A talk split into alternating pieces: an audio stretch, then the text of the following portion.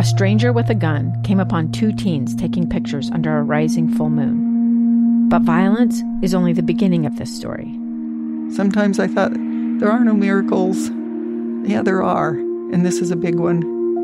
I'm Amy Donaldson, and I've spent my career talking about how lives are undone by violence.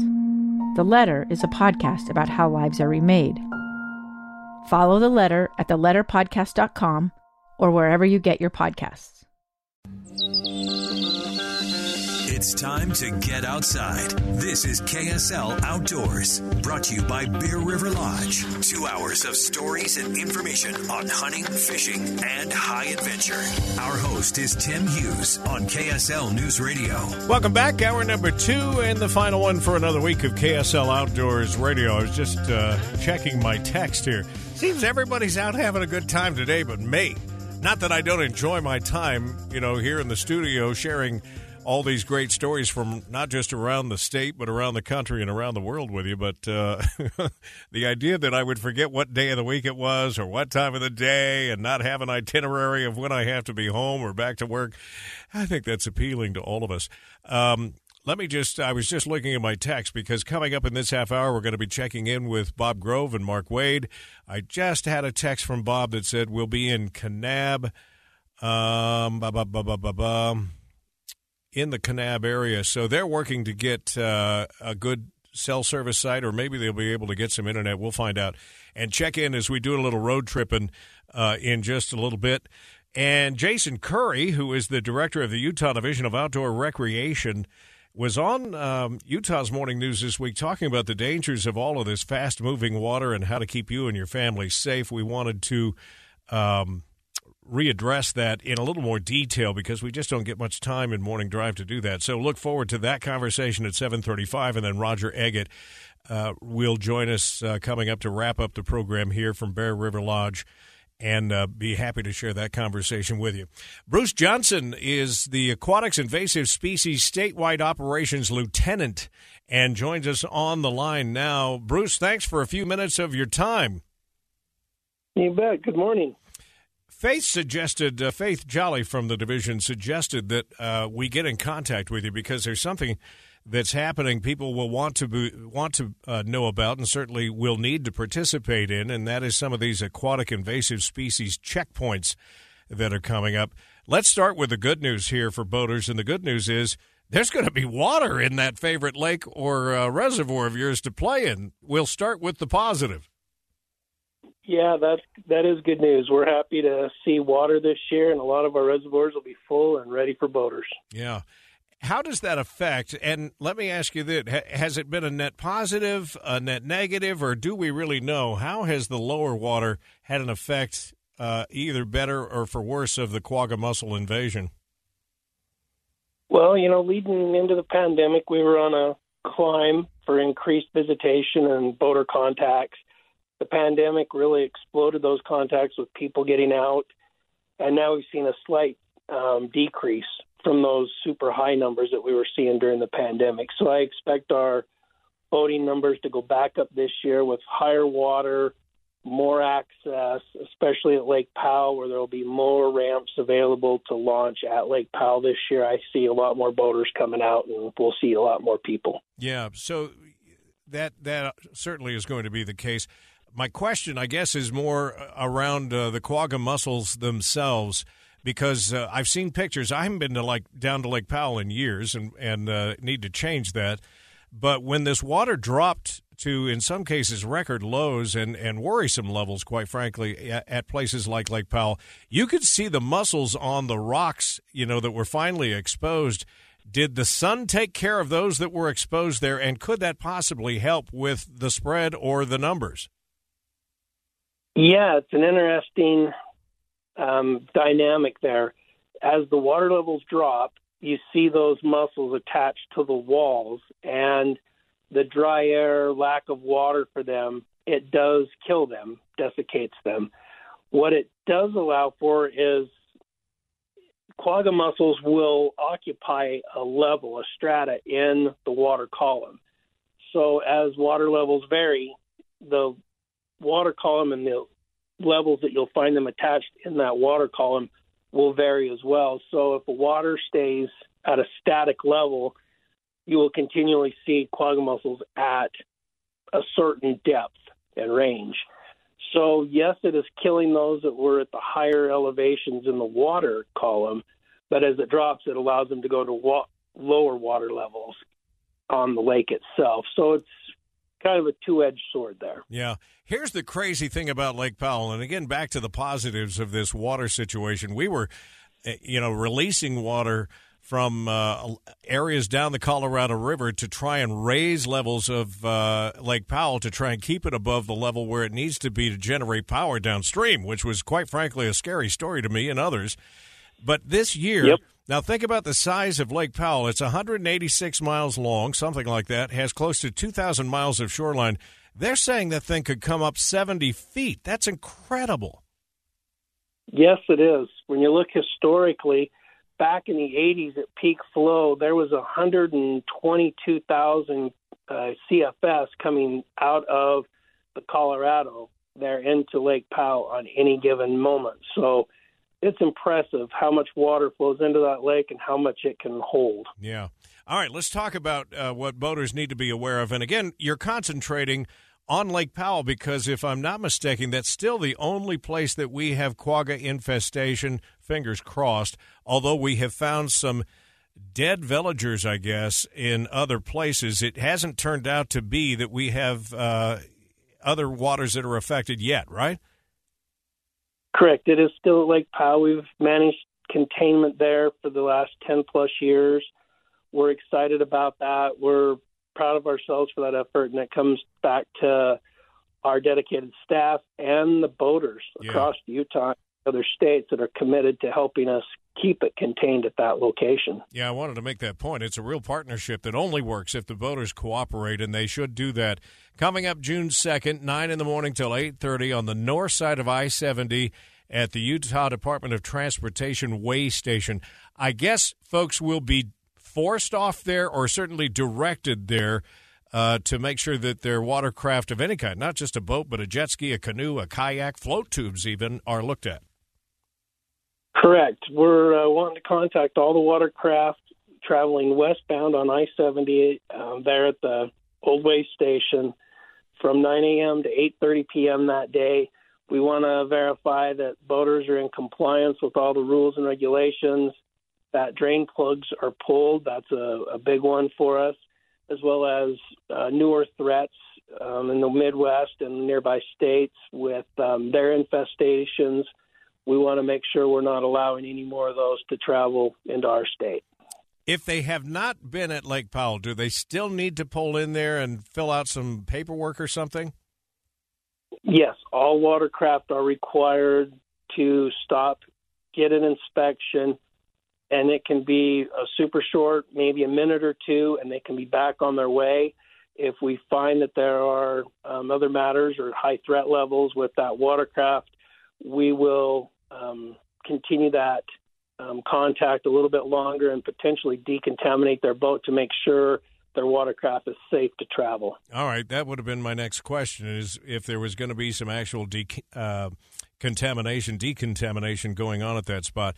Uh, if you find quagga, how long do they have to keep their boat out of the water anywhere? Um, any complex watercraft, any watercraft that's been in a contaminate or an infested water in the last 30 days, it is a 30 day dry time or professional decontamination by our certified staff.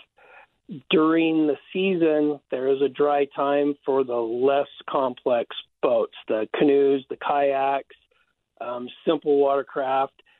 During the summer, that is a seven day dry time. In the shoulder season, it is 18 day dry time and then in the winter months it's a 30 day dry time. Okay, that's uh, what I wanted to make sure we got out there. I asked you a minute ago, uh, you know, did every uh, watercraft, every boat have to pull out? Here's the answer to that in a different way. It's a Class B misdemeanor if you don't, right? Correct. Yes, citations are certainly possible with watercraft that choose not to stop. All right. So, uh, again, and this is just sort of a catchy little phrase to help you remember. Basically, if it floats, it's a boat. And so on Friday, June 2nd, 9 in the morning until 8.30 at night, north side of I-70, right there at the uh, Department of Transportation Way Station at about milepost 186. You're going to have to pull out there and uh, have an inspection done. And as uh, Bruce just said, could be as little as a couple of minutes or a little bit longer than that, depending. Bruce, we appreciate your time and all the work you guys put in. And again, pats on the back, not just to uh, your folks, your department, but all of those boaters out there that help make sure that for a decade now these quaggas have stayed at Lake Powell and not gone anywhere else. Yep, we're proud of that fact. We hope it continues. Thanks, Tim. Thanks for your time this morning, as always. Uh, Bruce Johnson joining us uh, this morning, uh, the Aquatic Invasive Species Statewide Operations Lieutenant. We're going to take a break. We'll come back, and uh, we will be checking in in uh, just a minute with Bob and Mark. We'll find out where they are today as we do a little road tripping coming up.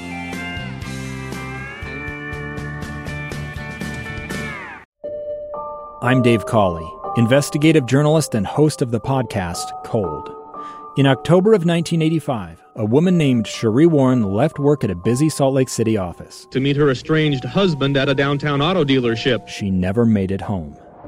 Sheree's car surfaced weeks later in Las Vegas. In the parking lot of a hotel casino. No one knows how it got there. Strange. It was strange. Both Sheree's estranged husband and her boyfriend raised suspicion for investigators. I kind of thought that he might have done something. But no arrests were ever made. In Cold Season 3, we dig into double lives, make new connections in the case, and examine the difficulty raised by reasonable doubt. We want answers just as much as anyone else. They have creeps like that now, too, so nothing's changed. That's the new Cold Season 3 The Search for Sheree, now available anywhere you get your podcasts. Well, he's one of the newest members of the Rock and Roll Hall of Fame. Believe it or not, Willie's going to take us on the road again. On the road again. And you know what that means. It's time to connect with uh, Bob Grove, Mark Wade. We're doing a little road tripping here, and uh, you're going to be able to tell from the sound that these guys are out there on the road in Kanab, I think. Jump in here. I don't know which one of you wants to start. Yes, we are in Little Hollywood. Abracadabra. Park Central. Take whatever slogan they've used over the last few decades. Yeah. Mark, you were telling me before we jumped in here what you guys have been up to or what you still got planned. Uh, we're recording this program again on Thursday, so give us a little itinerary. So a couple of days ago, we were out on the Utah-Arizona border. You know, out in the place where they used to when they used to make all those Western movies down here in Kanab in the 40s and 50s we were out in a place where they used to reenact a lot of the, uh, the scenes for the movies.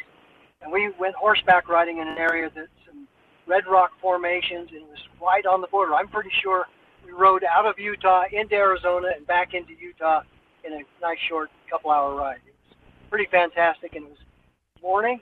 The sun was just rising, and the shadows were long from the horses. We were kind of feeling like we were Butch Cassidy and Sundance. Oh wow! I'll bet you got some beautiful video and photos, probably. Oh yeah, we got some some of the best. Uh, well, Mark was sh- flying drone. I was taking photographs, but Mark shot, shot some of the best drone video I've ever seen him shoot. Really? And yeah, that, it's amazing. That'll be up on the site. I'm hoping sometime soon. It'll be up there for Saturday morning. People can can be uh, enjoying that. Just go to roadtrippingwithbobandmark.com.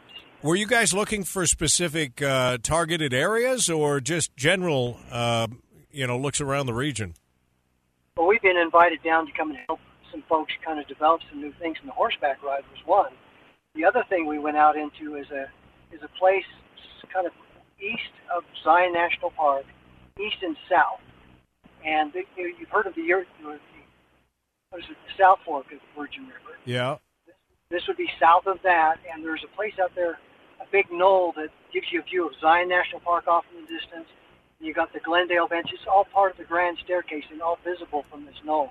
So we took a jeep, an early morning jeep ride, out up on top of this knoll. And Bob was shooting photographs again, and we were out with a group of people, and they were kind of test testing some of these spots to see how they would go for future visitors to come and enjoy those areas. So, were these new areas for you guys, Bob, or these uh, places you've stopped at before?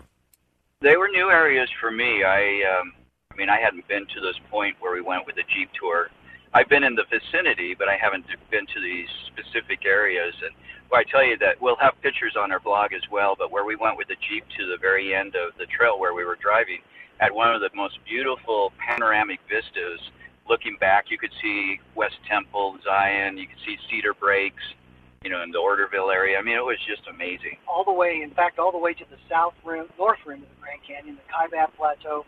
We could probably see 60 miles of the Kaibab Plateau. Yeah, it was a 360 degree view we had. It was really amazing. Are these areas um, designated for either side by side rides or horse? Or are they open to both? They're, they're maybe for the Jeep area. There's some trails or roads that are designated open, but some of it's private or you know sections that are owned privately, and so you can't get into some of those, and that's why they guide to those areas because they're they're harder to access. Uh, but the horse rides, you could bring your horses down and go riding, but there's still a lot of private land around Kanab, and so uh, we're glad for a little bit of private land, right? Yeah. Yeah. Um, so as you look ahead here, you've already been out on the horses. You've already been out to a couple of these uh, lookouts. What's next? What is there anything left for you uh, leading into the weekend? Yeah, one of the other things that we did while we've been here, we went to some beautiful waterfalls up at. Uh, we were up at Zion Ponderosa Ranch. There's a couple of waterfalls. Went went up to Jolley. Uh, Jolley Gulch. That, that's a great time, by the way. I just want to put this in there. If people are thinking about going somewhere soon, this is a great area to come to because the water is running. There's water running right now that doesn't typically run because snow melt. Yeah. But there's lots of waterfalls up in this high country on the east side of Zion. And later today, we're going to go out to um, Water Canyon near um, Colorado City, uh, Hildale, Cane Beds area. We're going to drive out there we're also going to visit Pipe Springs National Monument while we're in the area. Well, we've talked a lot about the water on the show today uh, with both the Division of Wildlife Resources and uh, with the Division of Outdoor Recreation, and that was one of my questions: is did you see waterfalls where you haven't seen them before? And I don't know how much of a look you got at Lake Powell, for instance, but uh, the the amount of water that's going in there and the expectation that it's going to come up seventy feet or more is just incredible to me it's amazing how much water is going to come into the lake. And I, as we were coming down here, I came down past the Sevier River in near Hatch, Panguitch area. The river was two to three hundred feet wide in spots when it's normally, you know, twenty feet wide. So wow. It's quite amazing what some of the areas of the state where where the water's flowing as the temperatures. Yeah, and another good point. I asked Mark this on his way down. What Piute reservoir looked like, you know, the state park there uh, near Junction, and he said it was full. And I haven't seen it full in a few years, so that's pretty exciting. Yeah, it, it, that's all such great news. And the fact that it's come down, you know, we've had a couple of small flooding areas, but it was mostly because we had some uh, natural drains, or not natural, but uh, developed drains that were put in to avoid it, and they just got clogged up with some of the debris that was coming down with it anyway, uh, we've been lucky to this point, and it looks like we're going to be lucky uh, in the next uh, four or five days as long as we don't get a big gully washing rainstorm here. When can we see your handiwork on the website? It'll be out uh, Saturday morning in time for the show, so you'll be able to see a lot of the places. I might want to make a point right now, too, if you're interested in hearing the level of Virgin River, go to our blog and just type in Zion National Park or Springdale. We have a lot of links that will take you to where you can get all the information you're looking for. Yeah, well, I wish I had the view you guys have. Uh, Bob was messing with me when we first connected. Where are you? In my car. Yeah, but like, where are you? In Kanab. I, like, thought I was playing some uh, murder board game or something here. Uh, anyway, you you guys continue to have fun. Be safe down there, and thanks for sharing your pictures with us. Thank you, Tim. Talk to you soon. That is uh, Mark Wade. Bob Grove, as always, road tripping with Bob and Mark. And uh, you can find them by just uh, doing a little search. It's a great place to learn more about the places you can see off the beaten path here in Utah.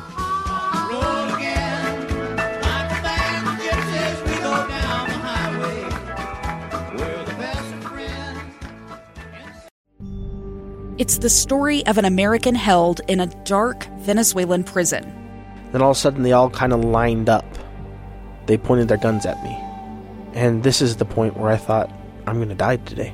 I'm Becky Bruce. I spent a year working on Hope in Darkness, which now has more than 2 million downloads. Find it on kslpodcast.com or wherever you listen to podcasts.